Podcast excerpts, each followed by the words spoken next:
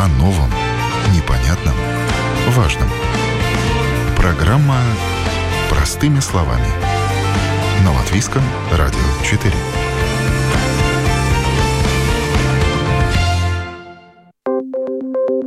Доброе утро. В студии Юлия Петрик. В эфире программа «Простыми словами». Каждый год в мире отмечают Всемирный день экологического долга. В этом году этот день выпал на 2 августа. Это означает, что до конца года человечество будет тратить больше ресурсов, чем Земля может за год восстановить и производить больше отходов, чем планета может переработать. Это усредненная статистика. Считается, что развитые страны начинают жить в долг уже в феврале-марте, то есть в начале года а европейские государства, уделяющие внимание экологическим программам в мае, в июне. Впервые подобный день отметили в 1970 году. Тогда долг по экологии составлял всего два дня. На рубеже 80-х, 90-х годов день долга приходился уже на октябрь, а в 2000 году на конец сентября, в 2010 году уже на начало августа. Но вот в последние несколько лет до пандемии уже на конец июля. Так что в этом году человечество потребило и выбросило немного меньше, что радует. Что происходит с планетой, ее климатом и можно ли еще что-то сделать, чтобы остановить необратимые изменения? Об этом поговорим в ближайшие полчаса. А, представлю сегодняшнего моего гостя в студии Латвийского радио 4.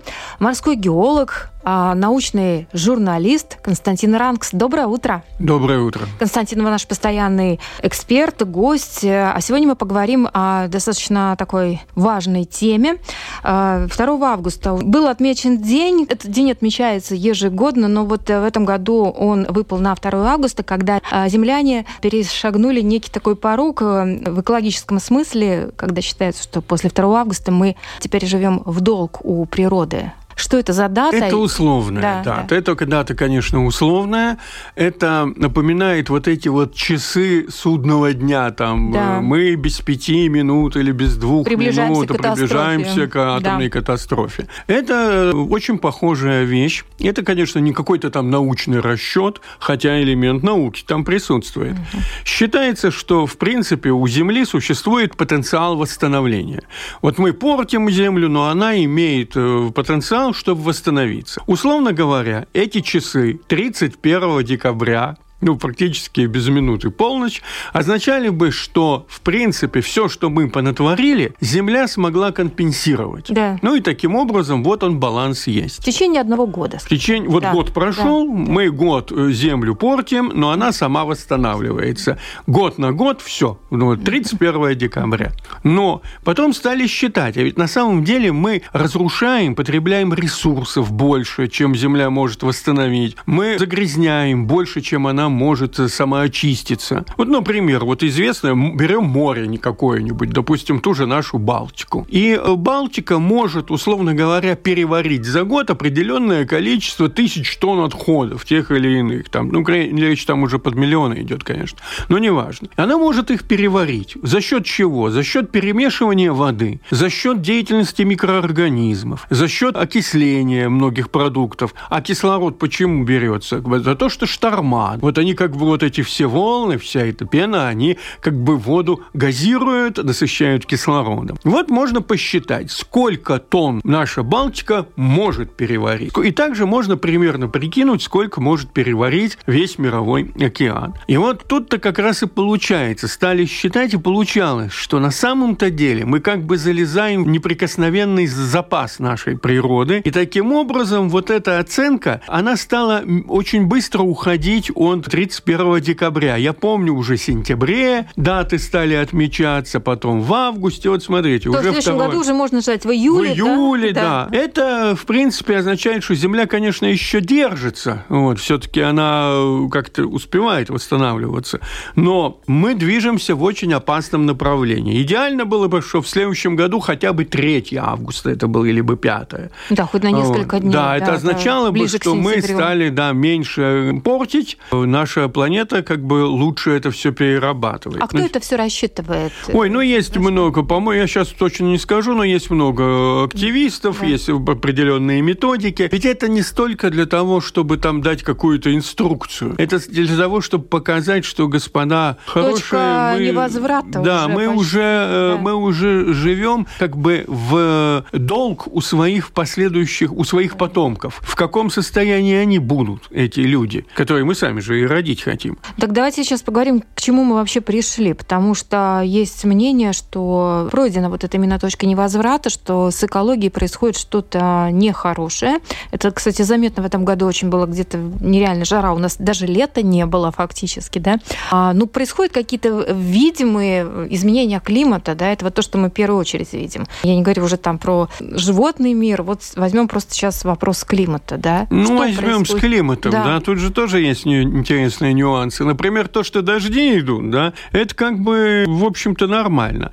Вопрос в том, что как они идут. Есть исследования, очень серьезные исследования, которые касаются Евразии от Атлантики до Тихого океана, в северной части, конечно, мы как раз в этой зоне, согласно которой получается интересная вещь. Вроде бы осадков за последние 30 лет больше не стало, но осадки характер поменяли. Вместо вот этих вот долгих, томных дождей, Да, а, моросящих. Моросящих, там накрапывающих. Да. У нас система сейчас какая? У нас то ничего нет, то потом бабах-бабах, сразу там недельные, чуть ли не месячные количества. Такие горные а, осадки, вот как в горах, как да, в такие горах, да, кратковременные, вот бах, мощные выпало, такие, да. как в тропиках, Да, в экваториальной зоне. Потом опять вроде бы все вот такое. Это одна очень такая неприятная вещь. Потому что такие осадки, они, вот как осадки в пустынях бывают, они приводят к наводнениям. Это раз. Второе. Вся наша инфраструктура на это не рассчитана. Да. Но вы посмотрите на наши вот эти роры, на ливневые Ли- канализации, да, да, решеточки. ливневки, да. Они что, рассчитаны на то, чтобы всю эту массу воды Ой, всосать? сколько раз было, что зальет так, что озеро образуется. Да, потом она, эта вода уходит. Да. Да. Но вот в том-то и дело, что она не, на- не рассчитана на такие потоки. А вот, например, в таких э, городах, как Аликанте, Малага, Лос-Анджелес, есть такие особые, такие корытообразные бетонные русла. И именно рассчитанные на такие залповые осадки, чтобы как можно быстрее сбросить вот поток излишней воды в океан. И вполне возможно, нам нужно сейчас уже думать в Риге о том, что, слушайте, а какая у нас ливневая канализация? Ведь будет только хуже. А почему происходит так? Смотрите, вот, а, допустим, в Европе, в южной части Европы, да, жара не, нереальная, да, а у нас а, вообще фактически по температуре ничего не поменялось. А где-то более-менее сохранилось лето такое стандартное. А почему у нас вот такие Мы изменения? э, почему? Ну вот эта ошибка была в свое время журналистов, которые использовали термин глобальное потепление как э, такое потепление везде. На самом деле не так. На самом деле, где температура не обязательно должна сразу идти теплеть. Средняя температура может меняться вот именно на эти доли градуса. А вот качели плюс-минус. Вы посмотрите весной, какая случилась кошмарная картина с точки зрения сельского хозяйства. Начало мая. Солнце светит, дождей нет уже больше месяца, ветер сильный и при этом минусовая температура. То есть сошлись э, как идеальный шторм. Для того, чтобы что-то выращивать, нужно тепло, солнце, нужна влага, теплая влага. Да-да. А всего этого не было. Естественно, у нас до начала а, июля э, страдали по поводу того, что у нас хроническая засуха, а теперь у нас получается, что топятся посевы. То есть то, что к чему природа здесь привыкла за последние 11 тысяч лет после конца ледникового периода, она, эта природа, меняется. Было как-то мнение много лет назад. Один ученый сказал, что глобальное потепление это не означает вот действительно вот потепление, это могут быть как абсолютный максимум, так и минимум температур. Вот такое мнение, не знаю. Ну да, можно сказать, что правильнее сказать глобальное изменение климата. Да. И вся беда-то заключается в том, что происходит это очень быстро, стремительно просто. К этому очень тяжело адаптироваться не только людям, но и природе, ну, в смысле, биоценозам. Имеется в виду и растительность, и животный мир. Но, с другой стороны, мы должны понимать, что вымирание – это естественный, вообще, как бы ни странно, смерть – это естественный Процесс? стимул жизни. Э, Ведь получается какая интересная вещь, что Земля пережила множество э, вымираний. Если как смотря считать, можно считать самые большие, тогда три, четыре, девять можно считать, но вымирание происходит регулярно. Я даже имею в виду такие повсеместные вымирания. Вот, допустим, пермское вымирание в конце пермского периода. Это же тогда в море больше, по-моему, 90% и 70% на суше видов вымерло. Вымерли. Все. Их больше нет. Исчезли такие трилобиты. Они существовали очень долго и исчезли, пропали. Но вообще что получилось? Открылись ворота для новых живых существ, и в частности, например, для динозавров. Динозаврами мы лакомимся по сей день, поскольку, например, птицы – это одна из разновидностей динозавров. Относятся к так называемым ящеротазовым. Так вот, динозавры, да. Ну, правда, тут надо сказать, что мы тоже ведь мир воспринимаем специфически. Я тут, когда готовился к беседе с вами, я посмотрел замечательную видеозапись о том, как курицы охотятся охотятся на мышей. И это их норма жизни, даже домашнюю. Вот ну, такой... коршуны же тоже вот эти все хищные птицы, они Да, ведь были птицы и... по 2,5-3 метра, которые благополучно. Просто э, одна часть динозавров вымерла, и, кстати, вымирать они начали еще в конце мелового периода, задолго до падения этого астероида. Но что случилось, когда одни динозавры взлетели, как птицы, ну, они стали птицами, да. а другие вымерли, которые по земле бегали? Открылись появились возможности для млекопитающих. Млекопитающих, да. А потом, значит, возникла очень интересная вещь, конфликт между теми млекопитающими, которые сидели на деревьях, между кошачьими и приматами. Когда-то кошачьи питались нами нашими предками. Потом ситуация поменялась. Вот сейчас, когда держите свою кошечку э, на коленях, да, тут надо подумать о том, что где-нибудь так миллионов шестьдесят тому назад ее предки за нашими предками охотились. У нее, может быть, в памяти сейчас осталось, в генетической? Да, э, это все так больше к фантастике, а факт другого рода, что мы должны понимать, что ее предки успели хорошо покушать. В том-то и дело, цепочка непрерываема. Если она где-то прервалась, то все. Вид исчез. Вид исчез. И это очень серьезно. А наши предки, далекие-далекие, на уровне проконсула, это предок всех вообще приматов, э, они в свое время сбежали от этих предков этой кошечки. Куда? Успели? Куда-куда? На деревьях. Хитро перепрыгнули с ветки на ветку, а та не успела. Знаете, и кого-то другого съела а вот нашего предка не съела. И вот когда начинается вот это выстраиваться схема, то появляется вот так впечатление о том, что да, действительно идет постоянный, жесточайший отбор. Отбираются самые приспособленные к конкретным условиям. И вот надо понимать, что если мы ухудшим окружающую среду, то нам-то станет хуже. И тем существам, с которыми мы привыкли сожительствовать. Но на их место, свято место пусто не бывает. На их место придут новые. Но ведь мы зависим как раз вот от тех э, живых существ, с которыми мы э, да. живем в одной био биосфере. И получается, если мы своими же руками все это разрушаем, мы создаем свою погибель, так сказать, роем себе яму сами. Да, конечно. Понимаете, как? Вот в том-то и дело. Если бы это было бы растянуто во времени, да. то в этом случае процесс был бы более естественный. Потому что, да, углекислого газа в атмосфере было больше, чем сейчас, в разы. Да, был более теплый климат, э, сосны шумели на севере Гренландии. Вон там, за полярным кругом. Все было по-другому и было даже хорошо. Но этот процесс длился медленно. Да. Это очень важный момент. Медленный процесс, когда появляются новые потомки, которые успевают накопить мутации. И, как говорится, все идет как идет. У нас же что получается? Не каких-то 200 лет. Вы подумайте, что такое 200 лет? Ну, это три средних продолжительности жизни человека. Это пра-пра-прадедушка современных людей, да, он участвовал в наполеоновских войнах. По Пушкина мог лицезреть, хотите, да? Хотите Байрона. Ну, с того момента, как начался индустриальный век, вот да. мы успели все это Да, и мы начали... Накосить. Да, да, накосить. Во-первых, произошел страшный взрыв популяции. Да. Э, Наполеон, во времена наполеоновских войн 200 лет назад население всей планеты было 1 миллиард. Сейчас 8. И нужно понимать, что, во-первых, все эти 8 миллиардов, они же тратят энергию. Не случайно вот э, в это воскресенье Wall Street Journal была статья, которая назвала то, что сейчас происходит, экологической ипохондрией Смысл посыла был в том, что мы пугаем сами себя, и при этом мы не говорим о реальных проблемах, которые мы сейчас можем решить. Вот, Например? Ну, смотрите, есть два варианта. Первый, мы можем сейчас заявить о том, что мы не можем ездить на автомобилях с э, двигателем внутреннего сгорания, да. все их запретить, пересаживаться на электромобили. Дальше я вот как геолог думаю о том, что, господа хорошие, а где у вас литий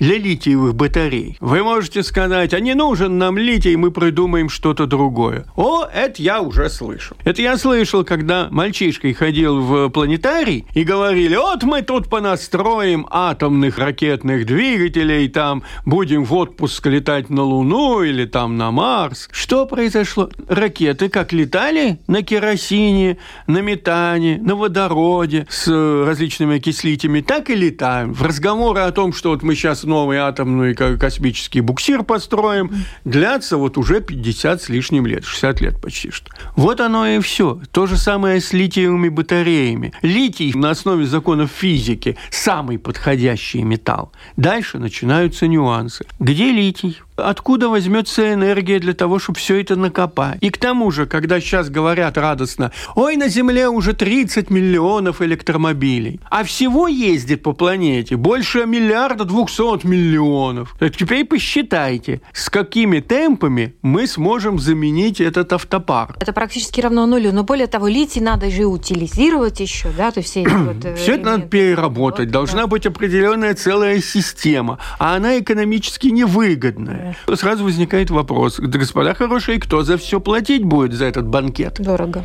Да. При всем при этом, вот, например, мне в Финляндии понравилось, еще лет, наверное, лет 10 назад были люди, которые сказали, а зачем эта литиевая гонка? Зачем все это нужно? Он говорит, если мы хотим сократить выбросы СО2, углекислого газа выше определенной нормы, то, может быть, мы будем делать топливо. В Финляндии, это, кстати, мало кто знает, что к 2009 году они научились делать в промышленных масштабах бензин из торфа. Ну и что? Европейский Союз обозначил торф как равноценную углю, невозобновляемое то. Да. Финны крякнули, расстроились, конечно, но потом собрались, и они стали делать э, бензин, керосин, авиационное топливо из пней, отходов бумажного производства, чуть ли не из картофельных очисток. И тут, если так посмотреть, ведь действительно получается, все выходим опять в ноль. И не нужно нам каких-то тех самых, э, там, копать котлованы, добывать этот литий. Не нужно. Вот мы будем из пней гнать его.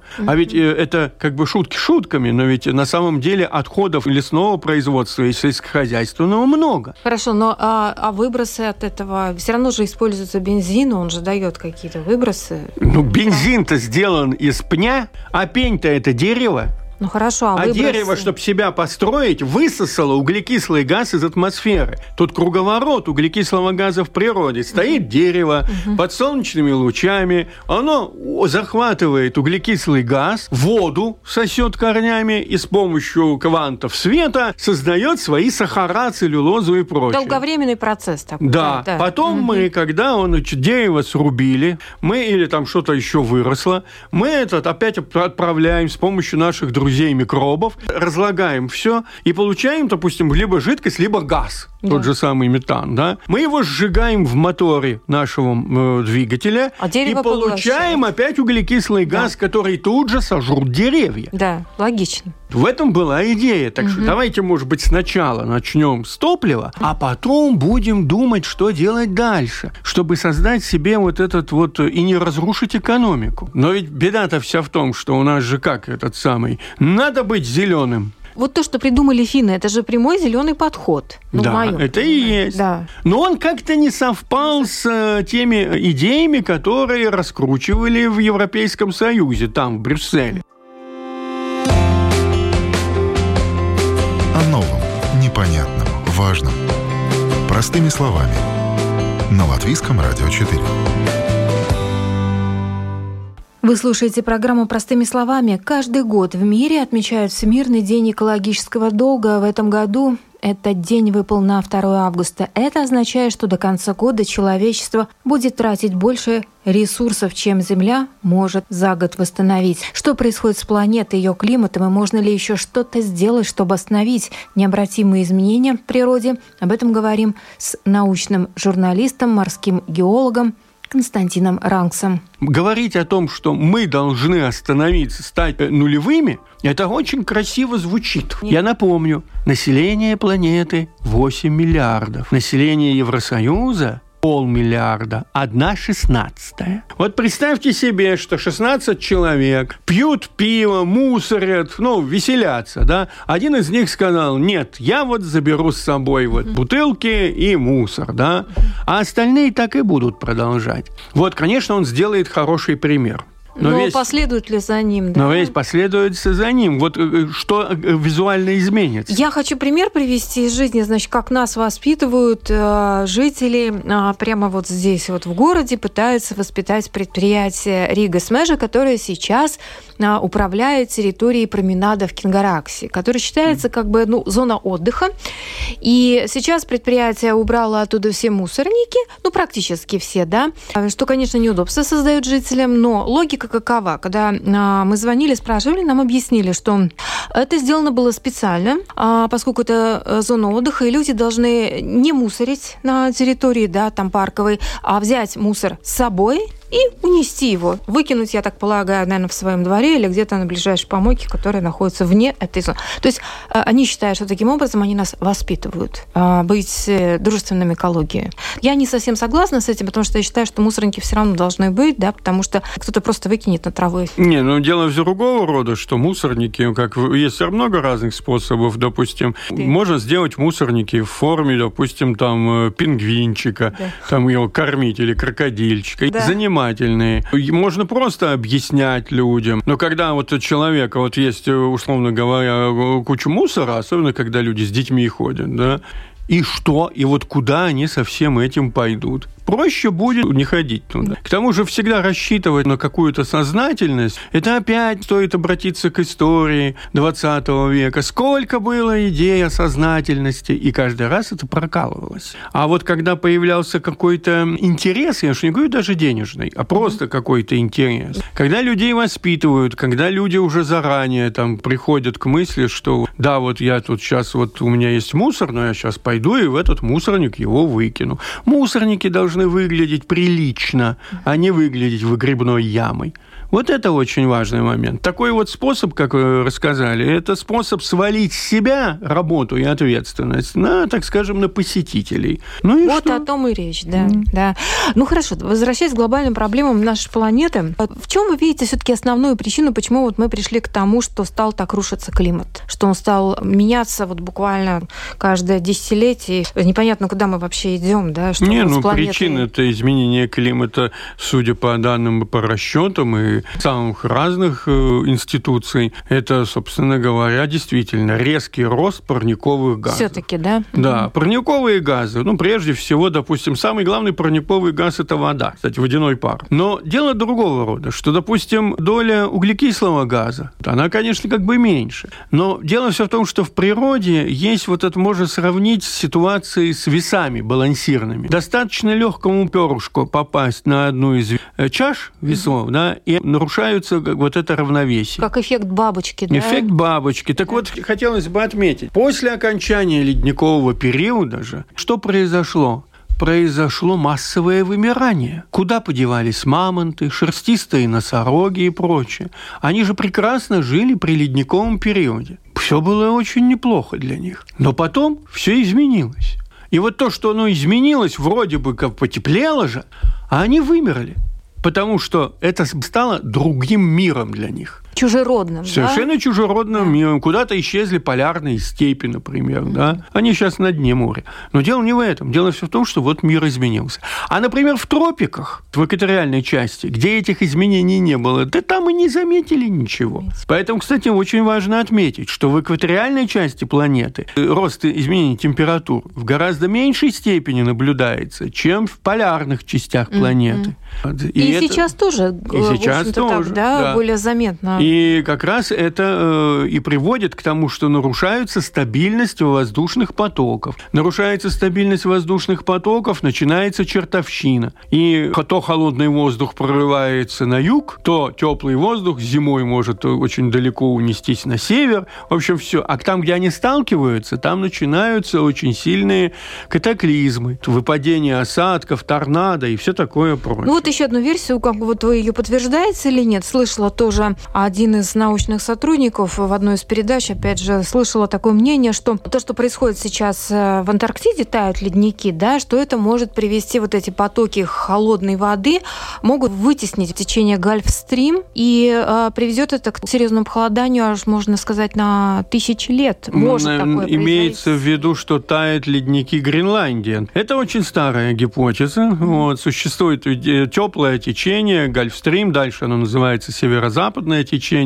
Оно идет к северу Европы, теплое течение, несет тепло. Потом вода, естественно, остывает. Вот, остывая, она становится более тяжелой. Вот, и она становится тяжелее, чем пресная вода да. с ледников которая да. стекает. Эта холодная тяжелая вода идет в обратном направлении вдоль дня, дна океана. Ну и, в общем, короче говоря, такой эскалатор. Пока количество пресной воды небольшое, система работает. Но как только пресной воды с ледников сойдет много, то в этом случае Гольфстрим, он не то что остановится, он просто до нас доходить не будет. Он будет заворачивать гораздо круче, что и было раньше, и уже где-то вот туда в сторону Испании, вот там будет, что называется, повлажней, попрохладнее, озеленится Сахара, ну вот по, по этим расчетам. А у нас будет погода, как нам положено. Вот посмотрите, мы находимся на широте, по-моему, 55 градусов северной широты или 56, 6, вот если я не ошибаюсь. Ну, в общем, на широте 60 градусов находятся такие города, как Санкт-Петербург, э, Хельсинки, Стокгольм, Осло, если я не ошибаюсь, Берген, это на западном побережье, это юг Исландии, Гренландии, Аляски и Магадан. Вот представьте себе такие разные места, да, да, да с таким разным да. климатом. это широте. все на одной широте. Мы находимся на широте северной части Камчатки. То есть, если смотреть вот так вот по, на, на карте бы перенестись... Да, надо, что вы хотели, да. Да, что вы, что вы хотели, да. Так вот, я к чему? Мы здесь живем в таких тепличных условиях именно потому, что Гольфстрим может гнать тепло Мы его чувствуем тоже, да? Ну, по сути дела, да. Он к нам, конечно, не затекает, вот он обходит вообще северу Шотландию, но тем не менее. Но если этот процесс произойдет, то тогда у нас начнется похолодание. Но другого рода, что это не будет выглядеть как э, в фильме на следующий день там, или что-то такое. Ну, в общем, вот. ядерной зимы не будет. Это да? не, нет, это не будет выглядеть, что вот так вот мы сюда пришли вот так вот, да, mm по-летнему выходим, а тут сосульки. Нет, это процесс медленный, медленный. за ним следят. Вопрос другого рода, что, конечно же, никто не будет читать новость, и мы это должны признать, читать. Никто не будет читать новость, в котором будет сказано о том, что есть основания полагать, что в течение грядущего столетия может ослабнуть уровень переноса тепла в результате гавстрима, он сместит свое положение. Эту нудятину научную никто смотреть и слушать не будет. А что будут? Когда а это... вот именно вот такой заголовок, что все, все вот сейчас Гольфстрим завтра... стал, через два года всем да, конец. Да, да? Да. Искусство заголовка, как вот у нас вот, вот, вот в том-то и дело, в том-то и дело. Да. После как того, как в 95-м году произошло землетрясение в Нефтегорск, это опять-таки тот же Сахалин, только северный, и погибло 2040 человек, практически большая часть из тех, кто находился в 17 пятиэтажных домах. Это было предсказано, а я работал в лаборатории, которая рассчитала, что произойдет, когда придет землетрясение. Было ясно, что все рассыпется. И вот тогда возникла мысль о том, что бесполезно зачастую заниматься заниматься вот серьезной наукой, если э, нету, так скажем, системы объяснять людям, рассказать о катастрофе так, чтобы каждый человек это понял. И поэтому нужно как это найти, что их вообще всех волнует. Самое страшное было другое, что предсказание это было. Проблема была в том, что реакция... Сначала это при Горбачевская администрация, потом Ельцинская. Реакция была... Поначалу казалась э, непонятная. Почему почему? Вот мы же говорим, что катастроф. Людей да. надо... А потом много уже лет спустя я услышал фразу от э, человека, который сказал, а что мы должны делать, когда вы говорите так не точно? Говорите, что катастрофа случится либо через 5, либо, либо через 15 лет. Мы что, должны вывести людей из домов? И ждать. Посадить их в палатки и ждать эти 10-15 лет, пока случится ваше землетрясение? Но землетрясение вообще практически невозможно предсказывать. Вот в том-то и дело. Можно предсказать, где будет землетрясение. Да. Можно предсказать, какая будет энергия. Примерно уже можно. Но сказать с точностью до дня невозможно. Хорошо, ну а как тогда вот оповещать людей? Вот мы как раз сейчас говорим о том, что нужно говорить, чтобы человек поверил и вообще насторожился. Надо понимать, что, во-первых, надо, чтобы в городе, ну, в частности, возьмем Ригу, здесь бесполезно рассказывать о проблемах землетрясений, ну, бессмысленно. Да, мы про Ригу, вот как раз учитывая изменение климата, я знаю, что у вас есть тоже мнение, что уже надо делать, когда настолько стал менялся климат, и что нас ждет и что делать. Вот в том-то и дело. Надо говорить не о землетрясениях да. в Риге и не о падениях астероидов, а о том, какие у нас проблемы. Наши проблемы. Если действительно, и мы наблюдаем, будет меняться характер осадков, то мы все те, кто ездит не только на машинах и на общественном транспорте, видят, какие образуются фантастические лужи, особенно в районе виадуков. Там даже знаки у нас стоят, что потоп. А в чем проблема? А проблема вся в том, что у нас нету нормальной, соответствующей нынешней нынешней ситуации, а тем более будущей, ливневой канализации. Да. Поэтому, очевидно, нужно подключать специалистов, чтобы этот вопрос решать. Проблема же еще в чем? Вода ищет легкий путь. И если она находит, допустим, путь в подвалы или под фундамент здания, а мы стоим на песке. У нас, кстати, подтопляются подвалы в некоторых. Подвалы. Может произойти размытие песка в основании, и тогда разрушится здание. Что нам ждать, когда произойдет обрушение здания? Надо об этом говорить заранее. Об этом надо говорить заранее. Мы должны думать о том. Вот на Вальдемар произошли трещины в домах, да? Ну, было бы очень интересно знать, а не было ли там бы под ними промывов неожиданно? То есть, получается, что вот эти сильные осадки могут привести к тому, что если не уходит вода, то подтапливаются подвалы. Будут, да? про, будут размывы да. Вот, песчаных грунтов, а они у нас в основании. Угу. У нас все стоит на песке. На Да, это одна важная вещь. Вторая, более дальняя, но все равно реальная, это рост уровня моря. Рост уровня моря – это рост уровня грунтовых вод. Опять-таки подтопление. Песок влажный – это одна несущая способность, мокрый песок – совсем другая несущая, хуже. И тут уже тоже возникают вещи. Я вот помню, когда я начинал свою трудовую биографию, к тому моменту уже больше 15 лет работал в Риге институт морской геологии. Были прекраснейшие специалисты. И очень серьезными они занимались,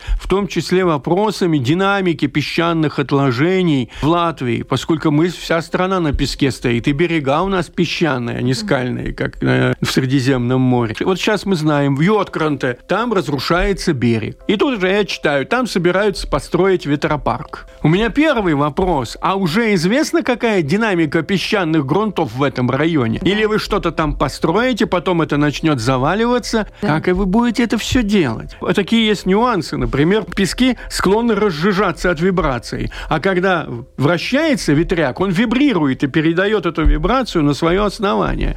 Угу. Удержится или не удержится? Да, да, да. Очень бы хотелось знать. Хорошо, значит, э, поднимается уровень а, моря, соответственно, грунтовые воды поднимаются. А что еще, какие вот при таком вот раскладе нас ждут перспективы? Может э, залить города прибрежные, европейские? Ну, завтра это не произойдет. Да. Но в перспективе, если будет так ускоряться рост уровня моря, то, конечно, в первую очередь проблема... А почему он растет, уровень моря? Две причины. Тают ледники, они же на суше лежат, да. по сути сути дела, на суше, эта вода стекает в море. Да. Море переполняется, а с другой стороны оно нагревается. А, как известно, любое тело нагревающееся увеличивается в объеме. Вот два параллельно идущих процесса и дают рост. Раньше море росло, допустим, лет 30 назад со скоростью 2 мм в год, сейчас уже 3,5 мм в год. В перспективе ближайшее десятилетие и 5 мм в год кажется мелочь. Но в динамике осадков это не мелочи. А, например, для такой страны, как Бангладеш, или, допустим, Нидерланды, это тоже совсем не мелочи.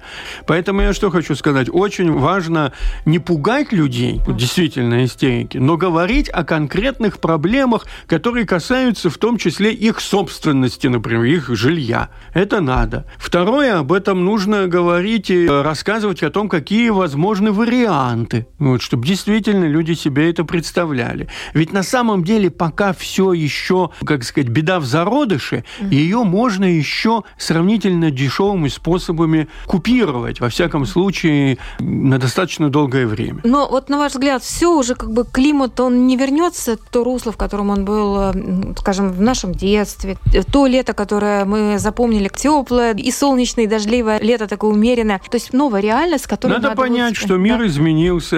Наши дедушки, бабушки, да. они нам подсюропили.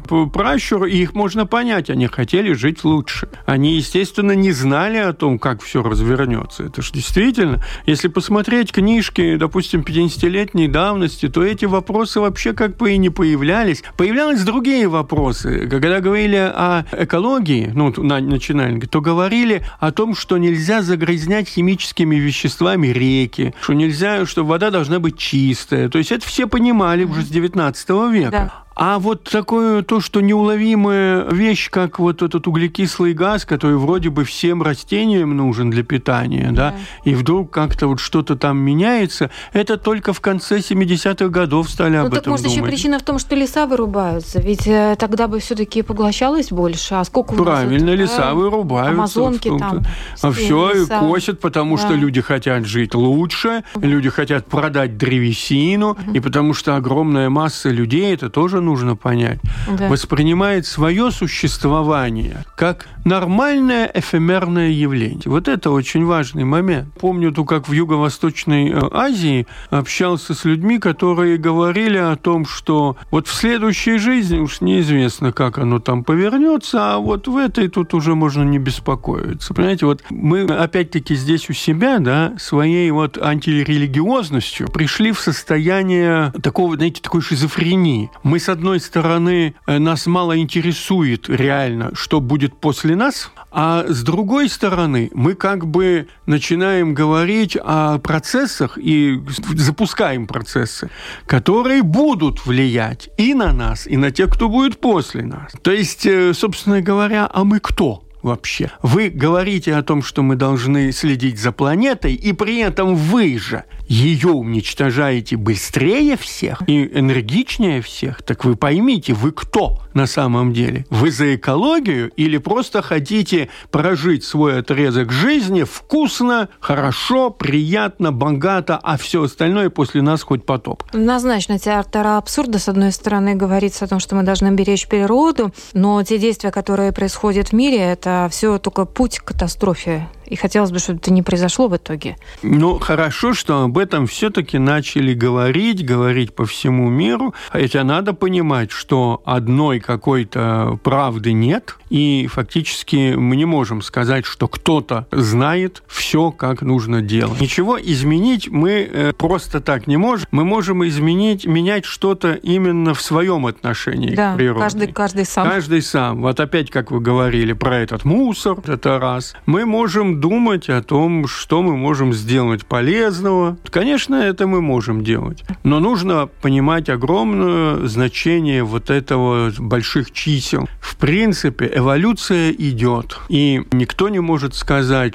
куда все в конечном счете придет. Да. Вот. Вполне возможно, есть вещи объективные, которые mm. не зависят от нашего собственного желания. Но это мы уже уходим да. от да. экологии в вопросы философии. Спасибо большое за очень интересный, очень познавательный, разъясняющий э, диалог. В студии у нас был Константин Ранкс, э, морской геолог и научный журналист. Спасибо еще раз большое. Всего доброго. И на этом программа «Простыми словами» сегодня подошла к завершению. Передачу провела Юлия Петрих. До новых встреч.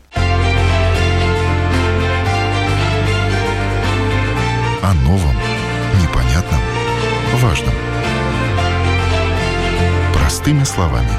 На Латвийском радио 4.